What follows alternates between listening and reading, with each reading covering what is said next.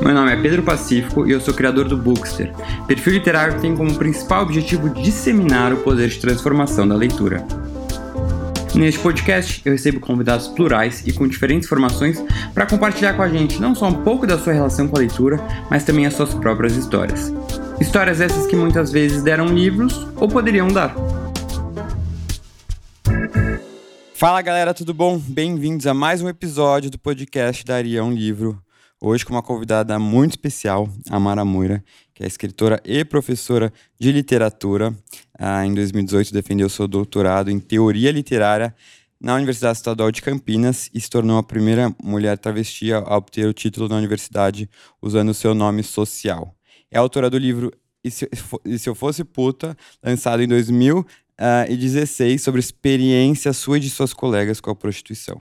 É coautora também do livro Vida Trans, A Coragem de Existir, publicado em 2017. E a gente vai falar também um pouquinho hoje da novidade que vem por aí, que é o seu novo livro, Neca Mais 20 Poemetos Travessos, que eu já estou curiosíssimo para uh, ah, saber mais. Mas antes da gente falar sobre ele, Amara, eu queria, em primeiro lugar, te agradecer muito por estar aqui, né, conversando com a gente, tendo aceitado o convite para bater esse papo super especial. E já começar te fazendo a seguinte pergunta que eu faço para todo mundo que passa por aqui. Como é que é a sua relação com os livros, isso do ponto de vista leitora, né? Você sempre foi uma leitora assídua desde criança, nasceu uh, num mundo de, né, cercado de livros ou não? Foi algo que você foi conquistando aos poucos, esse gosto e esse hábito? Eu tenho hoje uma biblioteca formidável, assim, uma biblioteca imponente, né, mas tudo foi comprando né, a partir da minha final da minha adolescência, porque por mais que meus pais quisessem que a gente lesse, eles próprios tinham pouca intimidade com a leitura, né? Meus pais, ele comprava livros infantis e lia para os filhos, para os três filhos né, desse casamento com a minha mãe, eles estão casados ainda hoje, né? Então sentava ali na cama, lia para a gente antes de dormir. Isso acho que foi algo importantíssimo para que é, a gente fosse, eu fosse desenvolvendo um hábito de, de leitora. É né? interessante pensar que meu irmão, por exemplo, ele tem um hábito terrível, se ele odeia ler, ele lê muito pouco, né? E minha irmã, ela gosta de ler, mas ela gosta de ler um perfil de livro que também não é o meu perfil. Né? Ah. É, eu, eu, fico, eu, brinco muitas vezes que eu falo, eu consigo ver um filme ruim, mas eu não consigo ler um livro ruim. eu tenho é, muita ah. dificuldade de ler livros ruins, assim, eu, eu, sofro muito. Assim, eu consigo colocar um enlatado da, de Hollywood para passar na TV e ver até o final. Né, se eu começo, inclusive, uma série ruim, eu preciso ir até o final, que eu não consigo parar antes mas um livro ruim eu abandono rapidamente porque eu não dou conta, assim, né? De alguma forma, eu exijo mais da, da dos narradores, das, das narradoras que eu me disponho a ler, assim, né? Eu exijo que me desafiem, que me provoquem, que mexam com a minha zona de conforto. Eu gosto de prazeres difíceis, inclusive na literatura, tanto que meu doutorado foi sobre James Joyce. É medo de tocar nesse assunto, mas pode continuar. e aí, como você começou então, a, como é que foi essa mudança, assim, de, pô, tudo bem, virei um, uma leitora, assim, assídua aqui, apaixonada, e vou fazer, e vou estudar isso, né? Vou fazer disso a minha profissão, vou trabalhar com literatura. Como é que, como é que virou essa chavinha, assim? Porque até me perguntam, né, se ah, eu tenho vontade de cursar letras depois que eu criei o Bookser, porque né, eu sou formado em Direito e sou advogado, ainda exerço. Às vezes eu falo, ah, será, como é que é essa depois ficar essa relação é, é, né, quando vira algo mais técnico, né? Você consegue fazer essa distinção entre, às vezes, que você está lendo como leitora ou você está lendo como uma professora de literatura? É, não. Eu acho que desde no final da adolescência ali, eu já tinha definido que eu gostaria de ser escritora quando é, que eu ia me realizar enquanto pessoa pela escrita, pela literatura. Né? No entanto, eu nunca quis que a minha própria escrita fosse o meu ganha-pão, né? fosse o que permitisse né, que eu pagasse minhas contas, porque eu ah. tinha medo que se eu escrever, pagasse minhas contas a partir do que eu ganho com a minha escrita, eu começasse a me vender, eu começasse a abrir mão dos meus padrões, hum. dos meus critérios, né, para conseguir chegar mais longe, para não faltar dinheiro no final do mês, para não oscilar tanto, né, os meus rendimentos mensais, porque a gente não vive num país que é muito pródigo em recompensar, em valorizar artistas em geral e escritores de uma forma específica, né?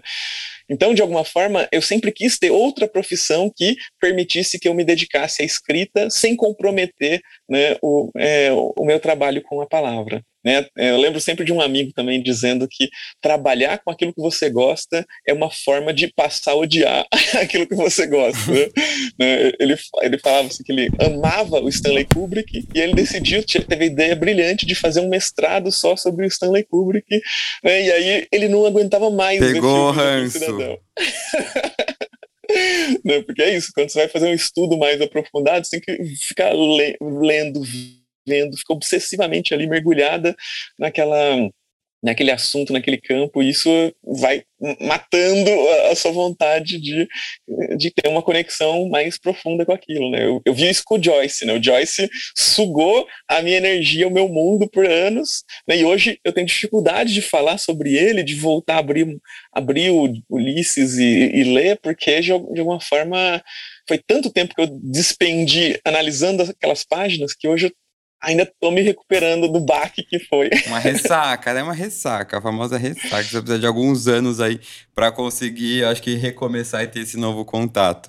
Uh, mas eu acho muito uh, legal, né? Imagina ser professora de literatura, assim, trabalhar uh, com esse é, tema. Ser professora de literatura não é ser escritora, né? Então eu fico ali analisando obras de autores, Exato. eu fico fa falando sobre literatura, eu fico desmontando as obras, né? Porque é isso que a gente aprende no curso de, de estudos, é, estudos literários, a gente vai desmontar as obras, a gente vai ver como é que elas funcionam por dentro, a gente vai ver como é que elas produzem sentido, né? a gente vai ver o que elas vão significando para a cultura com o passar dos tempos, né? porque é isso, a obra ela permanece viva, a boa obra ela permanece se metamorfoseando.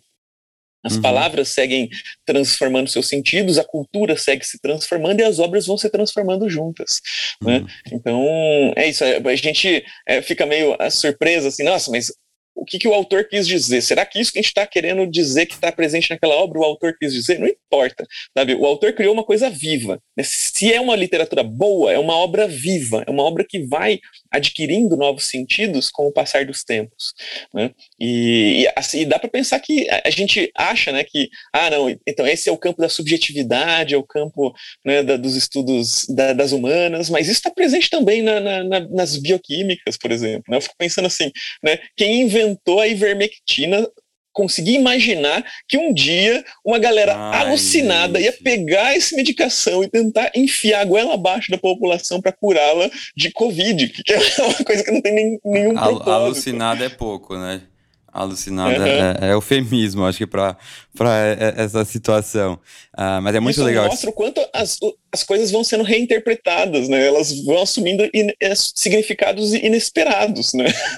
E a partir das circunstâncias né? atuais, né? Uh, como a nossa sociedade vai mudando e vai mudando a forma de interpretar, né? E também falando, acho que desse assunto de como as obras são vivas, né? E são sempre re sendo reinterpretadas tem muito a ver com os clássicos, né? Pensando em obras mais atemporais. Você uh, é uma fã de clássicos, estuda muito, estudou muito uh, em específico, sua, né, fazendo a sua tese em Ulisses, de James Joyce, que é um clássico da literatura universal e muito temido também, né?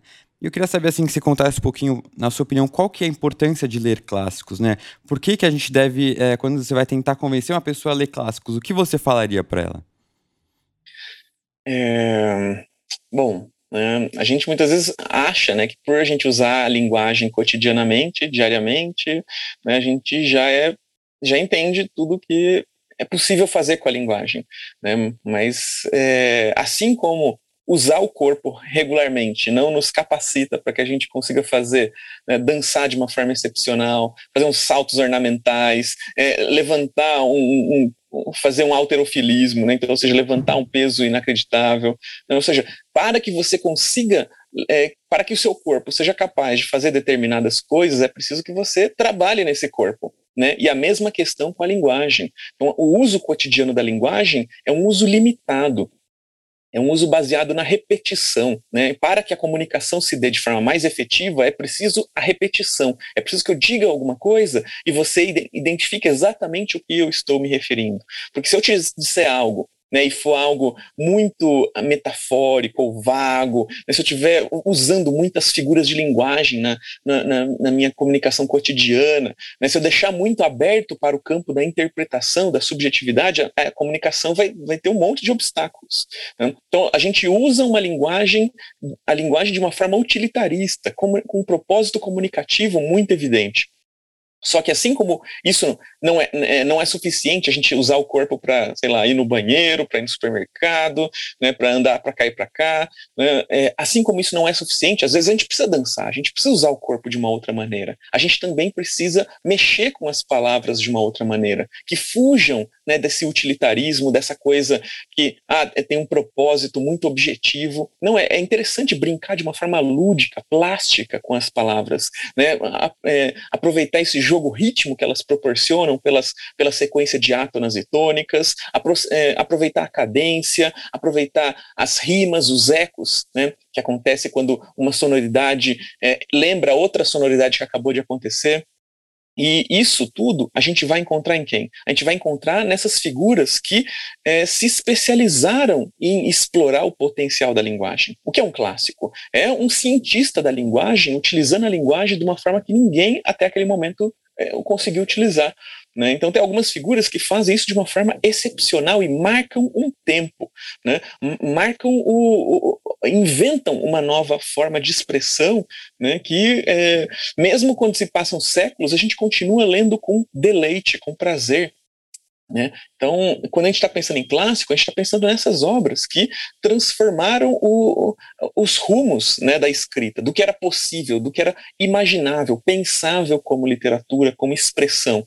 Né? Então, a, língua vai se tornando cada vez mais gasta pela comunicação cotidiana e a, a literatura é esse, esse tem esse propósito de rejuvenescer, de revitalizar a linguagem, de trazê-la para esse campo inesperado né, em que, em que as, os significados não estão dados. Né? Quando você está falando de linguagem literária, você está falando de um texto ambíguo, né, de um texto que fica é, oscilando, que o sentido dele não está dado. Né? A gente precisa se esforçar para conseguir chegar nos sentidos possíveis que talvez ele nos traga. Então, ou seja, ler os clássicos é ter contato com essas, esses cientistas que se é, especializaram em tentar inventar novas expressividades para a língua, novas imaginações. Então, ou seja, o autor, o autor de literatura, assim como o cinema, assim como a novela, né, os seriados, ele está inventando é, novas maneiras de imaginar histórias, de contar histórias. Né? Existem algumas figuras que fizeram isso de uma forma incontornável e eu acho que é, é preciso que a gente encare essas figuras, mesmo que elas sejam figuras né, que pessoalmente foram crápulas, né, foram figuras terríveis. Né? Então, Fernando Pessoa, misógino, por exemplo, né, a gente pegar o José de Alencar racista, né, a gente é, é, essas figuras criaram coisas, né? é, foram é, figuras muito execráveis muitas vezes na vida pessoal, mas criaram um, um, mecanismo que é útil ainda hoje e que nos tem muita coisa a nos ensinar. Né? E, e, outra coisa também que eu sempre gosto de lembrar é que a produção dessa, dessas figuras não é delas apenas, elas assinam essa obra mas elas precisaram de toda uma sociedade para conseguir escrever o que elas escreveram. Elas precisaram de um povo maturando, inventando essa língua que estavam utilizando para escrever esse texto. Né? E precisaram conhecer figuras que viveram coisas parecidas àquelas que eles estão narrando, coisas que permitiriam que eles imaginassem aquilo que eles estão narrando. Né? Então essas obras são coletivas, essas obras são de um coletivo, não são apenas desses indivíduos que assinam. Né? Então é um, é, aquilo é, um, é, um, é, é uma ferramenta que a gente pode utilizar para transformar a nossa realidade, para aprender a olhar para a sociedade de uma outra forma, né? algo que pode expandir as nossas capacidades de expressão, o, o, conhecimento que a gente tem da nossa própria língua, da nossa própria cultura, história. Então é para isso que, que, que eu recomendo muito que a gente leia clássicos. Né? Às vezes eu sinto que com essa, esse cruzamento né, de militância e crítica literária, né, crítica cultural, muitas vezes a gente começa a questionar autores por conta das suas condutas pessoais, e aí parece que o, a solução é jogar essas obras no lixo, mas a gente continua podendo aprender muito com essas obras, mesmo que pessoalmente sejam figuras bem terríveis, assim, né? Mas ao mesmo tempo é preciso que a gente também faça um esforço, sei lá, é, complementar, assim, né? De aquilo que é clássico é aquilo que já foi de alguma forma cristalizado como importante, né, como um marco por determinadas culturas. Mas isso que é considerado um marco, né, apaga outras, que, outras obras e outras produções que também são importantíssimas e que muitas vezes a gente não conhece porque foram produzidas por figuras que não tinham o mesmo grau né, de visibilidade que essas figuras da hegemonia. Né? Então, é importante ler clássico? É. Né? Mas é importante que a gente também se abra para conhecer as produções que foram relegadas à margem, né, que muitas vezes não foram para a margem por serem ruins, foram para margens porque a própria cultura tinha suas limitações, tem os seus, é, tem, reproduz discriminações e não consegue né, entender o potencial dessas obras. Não, achei demais a sua fala. É, em vários aspectos. Primeiro, eu gostei muito da forma como você usou até o próprio corpo e movimento, os movimentos do corpo para tentar desmistificar a, aquela ideia utilitarista que as pessoas tentam enxergar na leitura a todo momento. Né? Eu vejo que isso é um grande problema. As pessoas querem hoje ler livros que, a princípio, trariam uma utilidade imediata para elas. Então, por isso que esses livros estão mais vendidos são sempre livros de autoajuda, de empreendedorismo, né? uhum. né? Quando, na verdade, a gente tem que se dar a, a, a chance e, e, o direito de dançar, né? Como você disse, de tirar essa visão utilitarista. Não precisa. E depois você vai entender que, na verdade, a literatura ela te, te, traz um conhecimento tão mais profundo, né? Ah, uhum. Que ainda que você tentasse ver desse ponto de vista utilitarista, ela também te traz muita coisa, muita coisa mesmo. E é, o Freud, o Freud ele fala, né, que antes da psicanálise sondar o inconsciente humano, a, a literatura já estava fazendo isso. Então a literatura já estava tentando imaginar o que era o pensamento. Né? Então é interessante assim, né, que depois de tanto tempo de escritores sondando o que seria o pensamento, é, foi possível para é, psicanalistas, psiquiatras, psicólogos né, é, darem continuidade a esse trabalho. Exatamente, exatamente. E aí depois você fala isso também da, né, da separação, assim, que você puder falar entre obra, e autor, né, que é um tema bem polêmico, é, mas que né, não, não, é, não tem uma resposta certa, como você disse, né?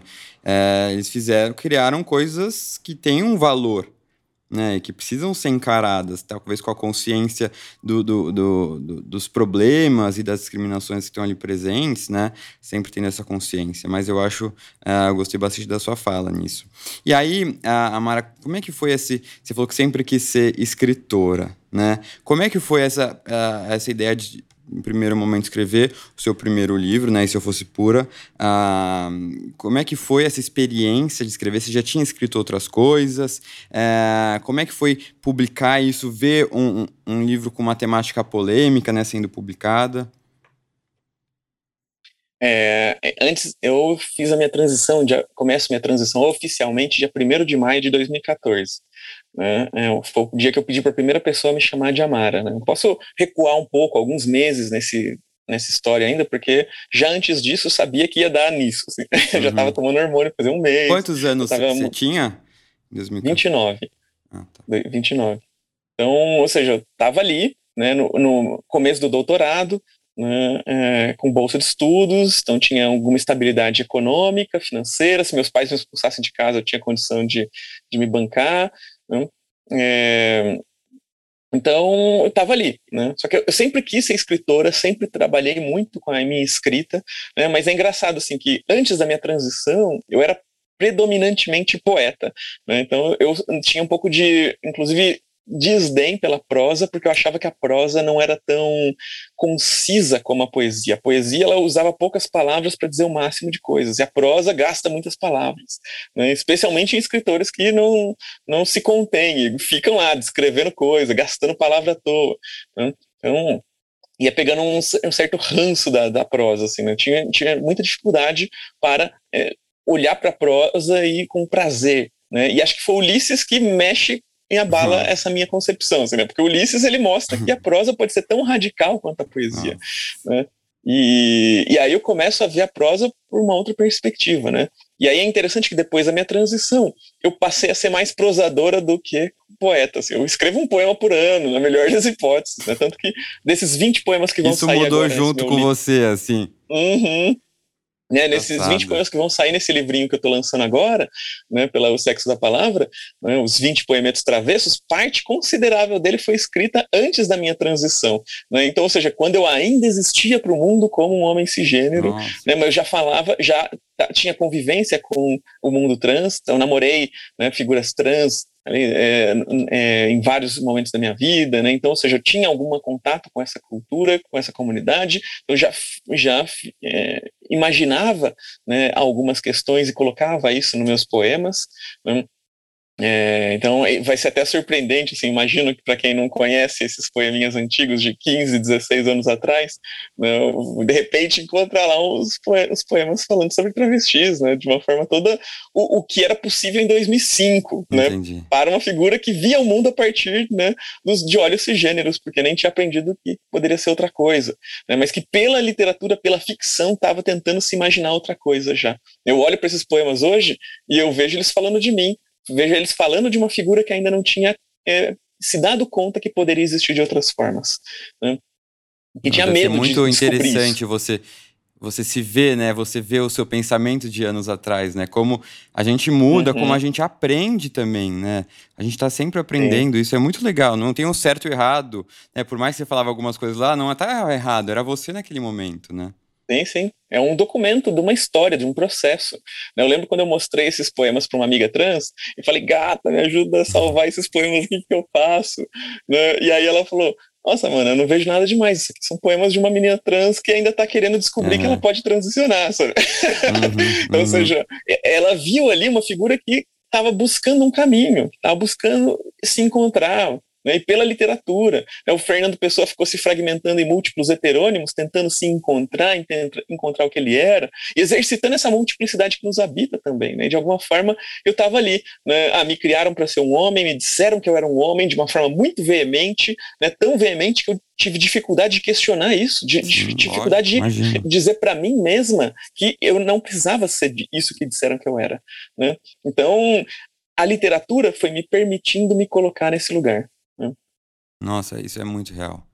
É, eu falo muito isso, né, de como a literatura, ao permitir que a gente se aproxime do outro, né, das diferenças, ao mesmo tempo, para fazer esse processo de se colocar em aspas no lugar do outro, a gente tem que passar por um processo de autoconhecimento muito grande, né? Uhum. Então, assim como para você, para mim também foi. Eu, eu falo, se eu não tivesse entrado nesse, no mundo da literatura de cabeça como eu tô hoje, talvez eu ia ter demorado muito mais para me assumir, para me aceitar, né? Porque uhum. foi realmente os livros me permitiram isso, me aceitar é, como gay, assim. Eu não me permitia, não me permitia. Eu escondia isso de mim totalmente, né? Uh, e aí, uh, até uma coisa que eu queria que você pedir para você explicar um pouquinho, porque é uma coisa que deveria ser básica e todo mundo saber, mas ainda as pessoas têm uma certa dúvida. Né? Você é uma travesti. Uh, uhum. co como é que a gente pode diferenciar? Qual a diferença de um, uma travesti, uma travesti de uma mulher trans? Ah, então, no Brasil, essa distinção ela, ela ganhou vida própria. Né? Então, a maneira como a gente diferen, diferencia essas duas categorias nos Estados Unidos, na Europa, é diferente da maneira como a gente pensa essa diferenciação aqui. Né? Na Europa, nos Estados Unidos, a palavra travesti, ou o correlato dela, né, transvestite, é, por exemplo, em inglês, né, caiu em desuso, né? tem cada vez mais entrando em desuso.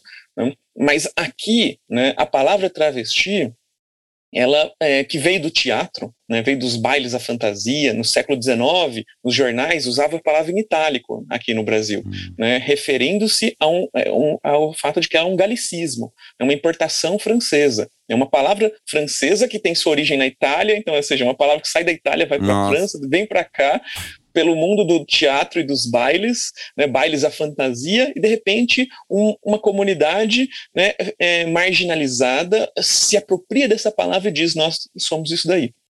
E é muito intrigante porque essa comunidade ela não quer simplesmente ser aceita, é, se incorporar às maneiras que foram determinadas como válidas pela cultura dominante hegemônica.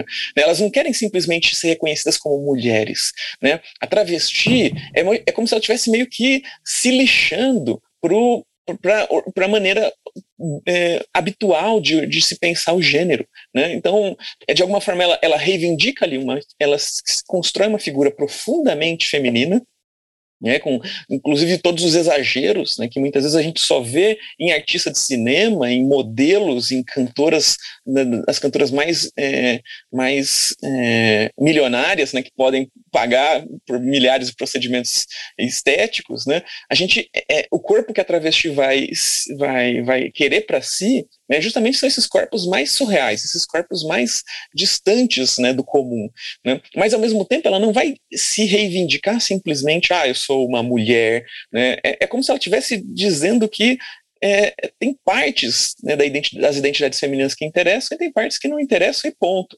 Né?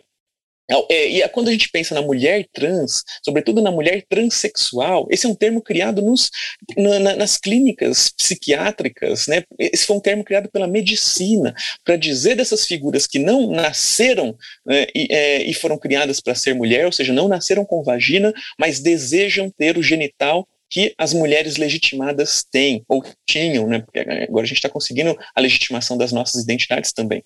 Então, ou seja, a transexual fala sobre aquela figura que quer ser, uhum. quer se aproximar e ser reconhecida como mulher da forma hegemônica que essa palavra circula. Né? Então, ou seja, é um, é um grande embate, né? uma palavra que tem essa, essa origem né, de, complicada. Né? Então, a medicina desenvolve essa, essa cirurgia, desenvolve um monte de processos é, de, de, intervenções corporais e medicamentosas capazes de transformar o nosso corpo. Então, se o se a gente não podia ser quem a gente é, porque o nosso corpo impedia, agora a gente pode mudar o nosso corpo. Mas cada vez mais a, o movimento trans tem reivindicado que, independente do corpo que você tenha, independente do genital com que você tenha nascido, ou genital que você queira ter, isso não define o seu gênero. O que define o seu gênero é a maneira como você se entende. Né? A maneira como você quer ser reconhecido pelo, coletivo. Né? Então, é quando é, a gente, a medicina muitas vezes ela, ela pesa muito nessa questão do, do estereótipo da feminilidade e da masculinidade, cobra das pessoas trans que estão ali reféns desses tratamentos, dessas intervenções, né, que elas é, reproduzam esse discurso mais hegemônico sobre o que é ser uma mulher, o que é ser um homem. Né? Mas é, isso tem então, criado problemas. Né? Então, no Brasil, a gente ou, ou é, surgiu essa, essa, esse grupo meio anárquico né, que vive a questão do gênero de uma forma muito peculiar, né? Mas também foi crescendo esse, esse, essa parcela dessas figuras que se é, que conseguiam através dessas intervenções da medicina e da farmácia, né, da indústria farmacêutica, conseguir começar a conseguir uma, é, um reconhecimento legal. Né? Então, as primeiras pessoas que conseguiram retificação de documentos, a, o fato de conseguir ser tratada pelo seu gênero por conta das transformações que você faz no seu corpo. Então, é isso, é um grande embate. Né? A gente, na prática, o que eu quero que as pessoas entendam é que, da perspectiva da sociedade, travesti, transexual, trans é a mesma coisa. São, especialmente quando a gente está pensando nesse espectro feminino. Né? São pessoas que foram criadas para ser homens por conta de nascerem com pênis, é, rechaçar essa identidade e reivindicar uma identidade feminina. Uhum. Né? Então é isso. As duas chamam Maria, as duas chamam Ágata, Amara, Marina. Né? Então, ou seja, trata no feminino, né? Quem, é, quem não é do coletivo tem que simplesmente é isso, tratar todo, todo esse grupo como igual. Né? O não, é, as diferenças entre uma terminologia e outra, elas têm que ver com a história dessas palavras na nossa cultura, Entendi. na nossa sociedade. E não é fácil de resol resolver isso. Né? Entendi, né? então... Eu me coloco como travesti, eu quero que essa palavra possa circular de forma mais plena em espaços em que ela tem sido expulsa, né, porque ela é considerada uma palavra marginal, porque ela está muito atrelada à prostituição, à exclusão social, exclusão de direitos, mas para mim ela é, eu vejo muita potência nesse termo, né, que não simplesmente quer ser um sinônimo de mulher, né, um termo que quer reinventar as nossas noções de gênero de uma forma ainda uhum. em aberto, né? Uhum. É muito legal você falar isso até também mostrar que talvez nessas essas, essas definições, esses termos, na prática não, não importa, né? Na prática é, é, é, é te conhecer como Amara, te tratar como Amara e é isso, né? No, no dia a dia, Sim. assim. Uh, é isso que vai importar, na verdade, né?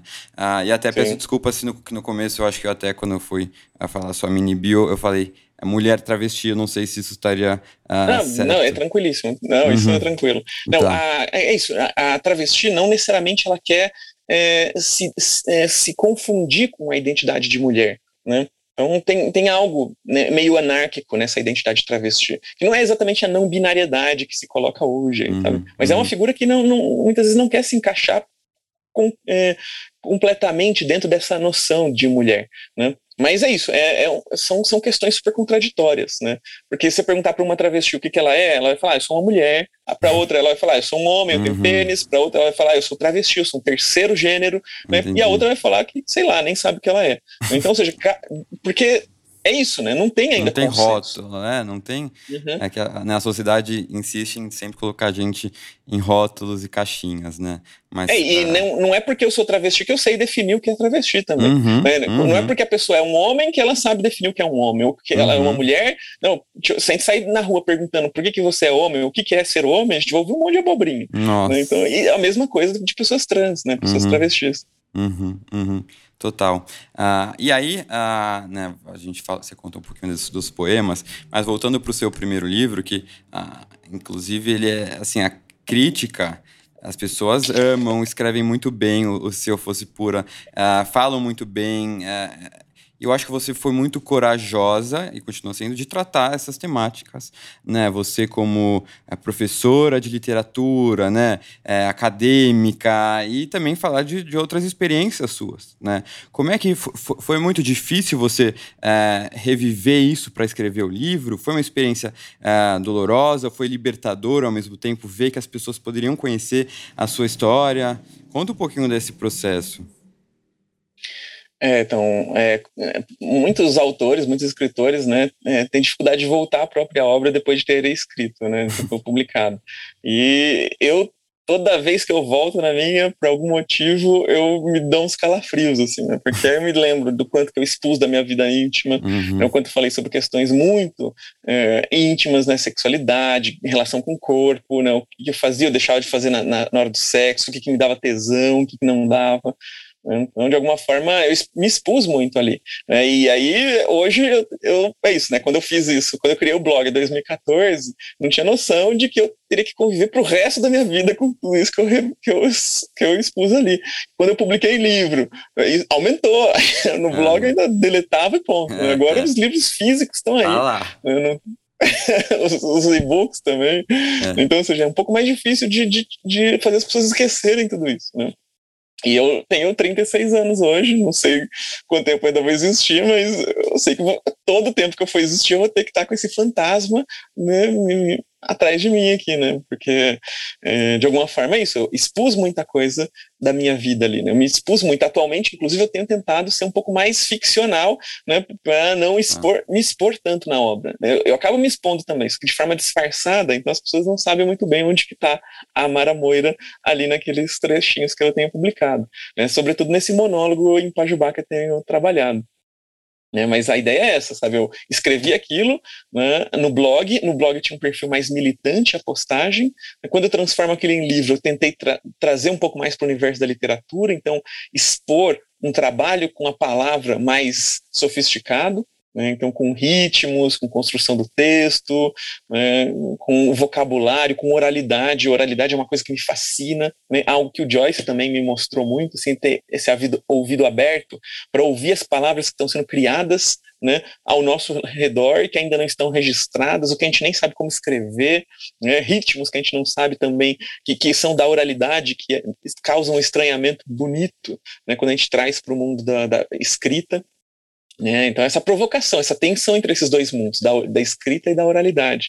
Uhum. Né? E a literatura trabalha com essas tensões, com esses conflitos, né? eu gosto muito disso. E, e aí, é isso, assim, o, o, blog foi crescendo de forma espontânea, sem que me preocupasse, e de repente, quando eu vi, veio um convite para transformar aquele texto em uh, literatura, né? em, em livro. Né? E eu publiquei, e é engraçado, assim, que passou já cinco anos que eu publiquei, né? 2016, é, vai dar cinco anos agora, daqui a um mês da, do lançamento, né? e é, em cinco anos eu tenho, sei lá, sido citada muito, em, em, eu tenho participado de bibliografia de disciplina do país inteiro, né, de várias faculdades, né, mas é geralmente como na antropologia, na psicologia, né, raras vezes é na literatura. Acho que a literatura ainda tem um pouco de dificuldade de lidar com esse material, talvez pela questão da, da sexualidade, né? O que, que você acha? Uhum.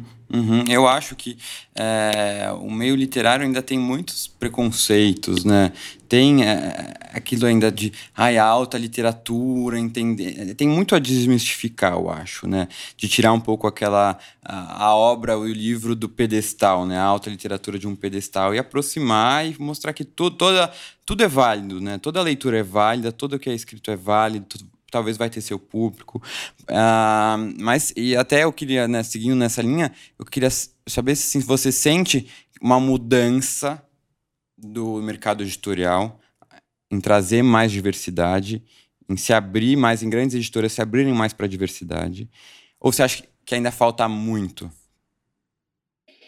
É, então, eu tô. É, são dois movimentos, assim. Eu, eu vejo de alguma forma a, um, um certa uma certa ansiedade por um, obras diversas, né, por obras que rompem com os caminhos que a gente já conhece, com obras que retratem coisas que a gente não está habituado a ver na literatura, palavras que não, a gente não está habituado a ver impressas em livro, né, o Pajubá aqui é como um exemplo, né, ainda causa é, surpresa e fascínio e incômodo também né, ver essas palavras circulando né, no formato impresso, né? É, mas, ao mesmo tempo, eu sinto também que tem uma pressa muito grande em publicar e, do nada, da noite para o dia, uma editora se transformar numa editora diversa. Né? E aí, com isso também, eu, eu acho que tem problemas, assim, né? Mas é isso, é um problema que a gente vai precisar do tempo para avaliar. Ou seja, eu vejo que a pressão é grande para publicar coisas, e aí é, é, muitas vezes eu, eu, sinto que as pessoas publicam na pressa né, antes da, da obra estar tá pronta, antes da obra ter chegado ao seu ápice, antes dela ter com, conseguido né, trazer para aquela narrativa, para aquele trabalho, né, a potência que, que, que, esse escritor, essa escritora tem. Então, de alguma forma, às vezes eu fico um pouco frustrada com essas tantas publicações que têm saído, né, é, porque é, eu queria ver algo que abalasse estruturas, assim, né, que uhum. bagunçasse geral, né, e, então tenho, é, essa é uma questão, assim, que, me, que eu me pego pensando, mas também é isso, né, publicações cisgêneras heterossexuais, brancas, estão aí ocorrendo aos montes e é, também é isso, né, no meio de tanta porcaria, às vezes surge alguma coisa interessante, né, e talvez isso seja o, o que está acontecendo com a gente também, a gente vai precisar de um tempo para conseguir verificar o que, que, vai ficar dessa, dessa grande, desse grande aumento na, nas publicações. Né? As publicações trans aumentaram drasticamente nos últimos cinco anos, né?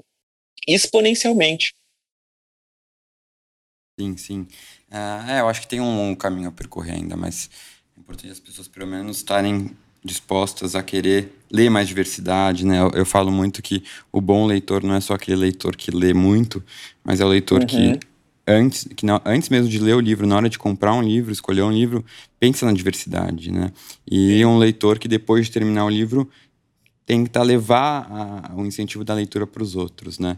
Então, eu espero Não, que... E é pessoas... legal também que o, o, fato de mais pessoas trans estarem publicando livros, né, mais pessoas LGBTs, mais pessoas negras, né, isso também vai criando outras formas de sustento para essas pessoas, especialmente nesse momento tão, tão terrível que a gente está vivendo da pandemia. Né? Então, ou seja, é, a possibilidade de você ser chamada para uma mesa para você falar sobre a obra que você publicou, né? a possibilidade de você vender esse livro em eventos, quando voltar a ter evento presencial. Eu vendia muitos livros, né? eu, colocava na mochila meus livros, e se eu fosse puta, e saía vendendo nos meus eventos. Às vezes não tinha cachê na palestra, mas no final da palestra eles deixavam vender os livros ali, e isso dava um retorno financeiro. Então, de alguma forma, é, é isso, né? Essa questão importantíssima que é a gente fazer acontecer, né? E, e, a literatura se tornar o ganha-pão né, de figuras que historicamente têm sido marginalizadas, oprimidas, isso é muito revolucionário também. Sim. Uh, não, e, e, assim, eu acho que você falou, né, você se expôs demais, talvez um livro, mas muita, deve sido importante para muita gente, né? Com certeza ainda vencendo essa sua exposição, porque você teve coragem e muitas pessoas podem ter se identificado com isso, né? Uh, e até o, eu estava vendo que, assim, até numa, num site é, fora do Brasil tem o seu livro com o título E Se Eu Fosse Puta. Mas aqui no Brasil a maioria agora é Se Eu Fosse Pura. Teve uma mudança? Sim, não. O título original do blog era E Se Eu Fosse Puta. Né, a primeira edição era E Se Eu Fosse Puta. Né, só que aí, é, 2018, quando eu fui republicá-lo, quando foi sair a segunda edição, as livrarias, né, a editora entrou em contato com as livrarias e as livrarias falaram que com esse título era difícil é, trazer o livro para é, as lojas físicas, uhum. né? E sem ter o livro na loja física, eu fico muito dependente de eu mesma vender os livros. Então uhum. eu tenho que levar nas minhas palestras, eu tenho que levar para baixo para cima, eu tenho que ter dor nas costas, eu tenho que ter maquininha de passar cartão ali. Né? Então isso tudo cria um monte de inconvenientes, né? É, se o livro está presente na loja física, eu consigo não me preocupar tanto, né, com a venda dele. Ele está presente, a pessoa entrou ali por acaso, bateu o olho, hum, viu, gostou esse é um livro que tem esse apelo. Né? As uhum. pessoas vão é, caminhando pela livraria, né? vários amigos que trabalham em livraria, eles ficam descrevendo assim, né? A pessoa vai passando lá, varrendo os livros com os olhos, de repente passou nisso eu fosse puta e o olhar trava. Né? Porque precisa entender o que é esse livro. Esse livro chama atenção. Esse título chama atenção. Chama. Né? Então. Uhum. E, e, na hora de escrever, quem que foram as suas inspirações, assim? Ah, você tem ah, autoras e autores que você se inspira uh, para escrever? Ah, então aí é, é, um outro campo também, é isso. Tem as, as inspirações que você nem sabe direito, né, que estão marcando, mas com certeza estão te marcando. Então, com, com, certeza, por exemplo, Joyce está presente na minha uhum. escrita, independente do que eu faça, né, porque ele me, me, me ensinou a olhar para as palavras, né, como cada palavra é um depósito de narrativas, cada palavra é uma biblioteca, cada palavra tem ali um, um livro inteiro encapsulado nela. Né? Então, se você aprender a olhar para elas com cuidado, você vai ver tudo isso que elas conseguem mobilizar de potência, e aí você vai conseguir trazer essa potência da palavra de forma mais plena para o seu texto. O Joyce, então, com certeza. Mas só que aí, junto com o, com o Joyce, uma, da, uma coisa que o Joyce também fez, mas ele não foi tão é, extremo nisso, foi justamente essa coisa de não aceito tabus. Eu escrevo sobre o que eu tiver com vontade de escrever, independente de o quão chocante isso seja. E aí, o Joyce, ele, de alguma forma, ele faz isso, tanto que o livro dele foi proibido em países de língua inglesa por 10 anos, por, em alguns lugares ainda mais. Né? Ele coloca cenas do personagem principal no, no banheiro, fazendo dois, né? lendo um, um, uma coluna de jornal enquanto faz o dois. Isso foi chocante para 22, 1922, quando o texto foi publicado pela primeira vez. Né? ele coloca o personagem se, se masturbando disfarçadamente so, é, de, é, em cima da, da, é, da roupa né, na praia, enquanto uma personagem ali fica se exibindo para ele. Né? Então, ou seja, é, ele coloca essas coisas que foram chocantes. Só que para você conseguir chegar na página 350 e perceber uhum. que ele está se masturbando para moça que está se exibindo na praia, você tem que ter um nível de inglês tão assustador que não é possível que, é, que, a, pessoa se assuste com esse tipo de coisa. Então, uhum. é, ele, ele, ele faz um texto tão experimental, para você perceber que tem obscenidade ali, você precisa antes ter percebido um bilhão de outras coisas, e, e é difícil que você não tenha percebido essas outras coisas, não tenha ficado fascinado com isso. Né? Então, de alguma forma, é, o Joyce ele era contrário a qualquer tipo de limitação quanto a tema. Né? Ele traz coisas escabrosas ali. Né? É, ele traz no, no, no, monólogo final né, referências a práticas de, escatologia ali entre os dois, o, o, casal principal, né, a Molly Bloom e o Leopold Bloom, os dois principais é, personagens da, da obra. Né? Então, ou seja, ele, ele, ele fala da traição, da, a Molly contando como como foi o encontro com o seu amante, né? E o, e o, Bloom sabendo disso e se torturando com isso o dia inteiro, pensando nisso o dia inteiro. Né? Então é um texto que mexe com nossos padrões morais, né? Culturais, tudo. É, dá para perceber que ele te influencia muito, assim, né? É, eu acho que ele deve é, estar sempre ele, Então ele, ele, se mete nesse lugar. Né? E aí, só que junto com ele, né, antes dele, eu tinha lido já outras coisas que também me, me ensinaram que eu não tenho que ter medo de nenhum campo, assim, né? Que eu quero, eu quero escrever sobre aquilo que está mexendo com a minha imaginação. Né? E aí, por exemplo, o Marquês de Sade. Marquês de Sade foi a primeira obra que eu li que tinha personagens bissexuais lidando numa boa com a própria bissexualidade. Eles simplesmente transavam com o que eles queriam, não se preocupavam se eu sou heterossexual, homossexual, se eu gosto de alguém do mesmo mesmo sexo, do mesmo gênero ou não. Eles simplesmente viam corpos e se divertiam com corpos. Isso foi tão surreal quando eu li isso no final da minha adolescência, que até hoje tem a marca. Tem um monte de outras coisas tenebrosas ali no Marquês de Sade, mas essa hum, coisa ficou sim. marcada para mim. Ali eu estava me, me, descobrindo bissexual, uhum. eu olhei para ele e falei, caramba, é revolucionário ser, é, ser bissexual. Né? né? Parecia que naquele momento ser revolucionário era tocar numa banda de rock, uhum. era, sei lá, uhum. é, beber até, até morrer. Não, ser bissexual era revolucionário também, sabe? então, é, é muito louco ver isso. como cada obra publicada no seu tempo né, impacta de uma forma diferente, uhum. assim. Uh, e livros que te marcaram muito, assim, além de Ulisses, talvez na adolescência. Uhum. Uh, quais são aqueles seus livros, assim, talvez que né, você sempre lembra deles? Aí, obras que, por exemplo, mexeram muito comigo, né? É, também nesse, nesse sentido de brincar com o impossível, né, de, de, retratar coisas inacreditáveis. Né? O Caderno Rosa de Lori Lamb e o da Hilst. Né? É um livro que foi um fantasma durante o começo da minha graduação. É um livro em que ela se dispõe a colocar, a contar, a trazer um, uma, uma espécie de um diário com as memórias sexuais de uma garota de 8 anos. É um, é um livro chocante, de 1800, 1990, se não me engano, 89, 90, ou seja, um, um livro chocante, um livro que até hoje causa calafrios. Quando eu leio, assim, sinto nó no estômago, ela mexendo com um tema hiper tabu, hiper delicado e fazendo acontecer ali, né? Não, não me importo, não quero saber o que vocês estão achando, quero vocês que lidem com o desconforto de vocês. Isso aqui é literatura, isso aqui é um convite para a gente viver esse outro mundo, esse mundo do, do, do, do, do faz de conta, esse mundo do. É, a palavra permite que a gente fantasia outro mundo, então não tem que ter limite para isso. Né? Então, de alguma forma, eu, eu gosto muito né, de de pensar que essa obra ela, é, ela sacramenta isso na minha vida, né? E aí uma outra obra também que, que é impactante, assim, que vira e mexe o cito, porque ela me ensina a pensar a, a, a escrita de si né, a fazer esse processo de reflexão sobre quem eu sou, para que, que serve a minha vida, para que, que serve a escrita que conta da minha vida, que é a autobiografia da Pagu. Né? Então, a Pagu, que durante muito tempo foi tratada como a musa do modernismo, né, cada vez mais a gente tem descoberto que, na verdade, musa bonita ou dentro do padrão de beleza é uma das coisas menos interessantes da, da obra dela, assim, da produção dela, da existência dela. Ela era uma intelectual brilhante, uma escritora brilhante, e que espero que um dia saia das notas de rodapé e se torne uma referência central do nosso modernismo.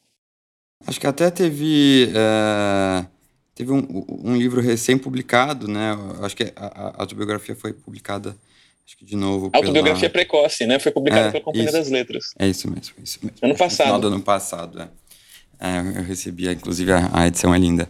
É, eu vou aqui te dar uma dica é de um livro, não sei se você já leu, mas eu acho que foi bem na linha daquilo que você estava falando do utilitarismo. E foi um livro que amei, amei. Até estava antes da nossa conversa escrevendo a resenha que eu vou postar hoje. Que chama Vamos Comprar um Poeta, do Afonso Cruz. Eu não conheço. Oh, Não? E aí? Nossa, é, é demais. É genial, tá? Ele é muito, muito. É bem experimental, assim.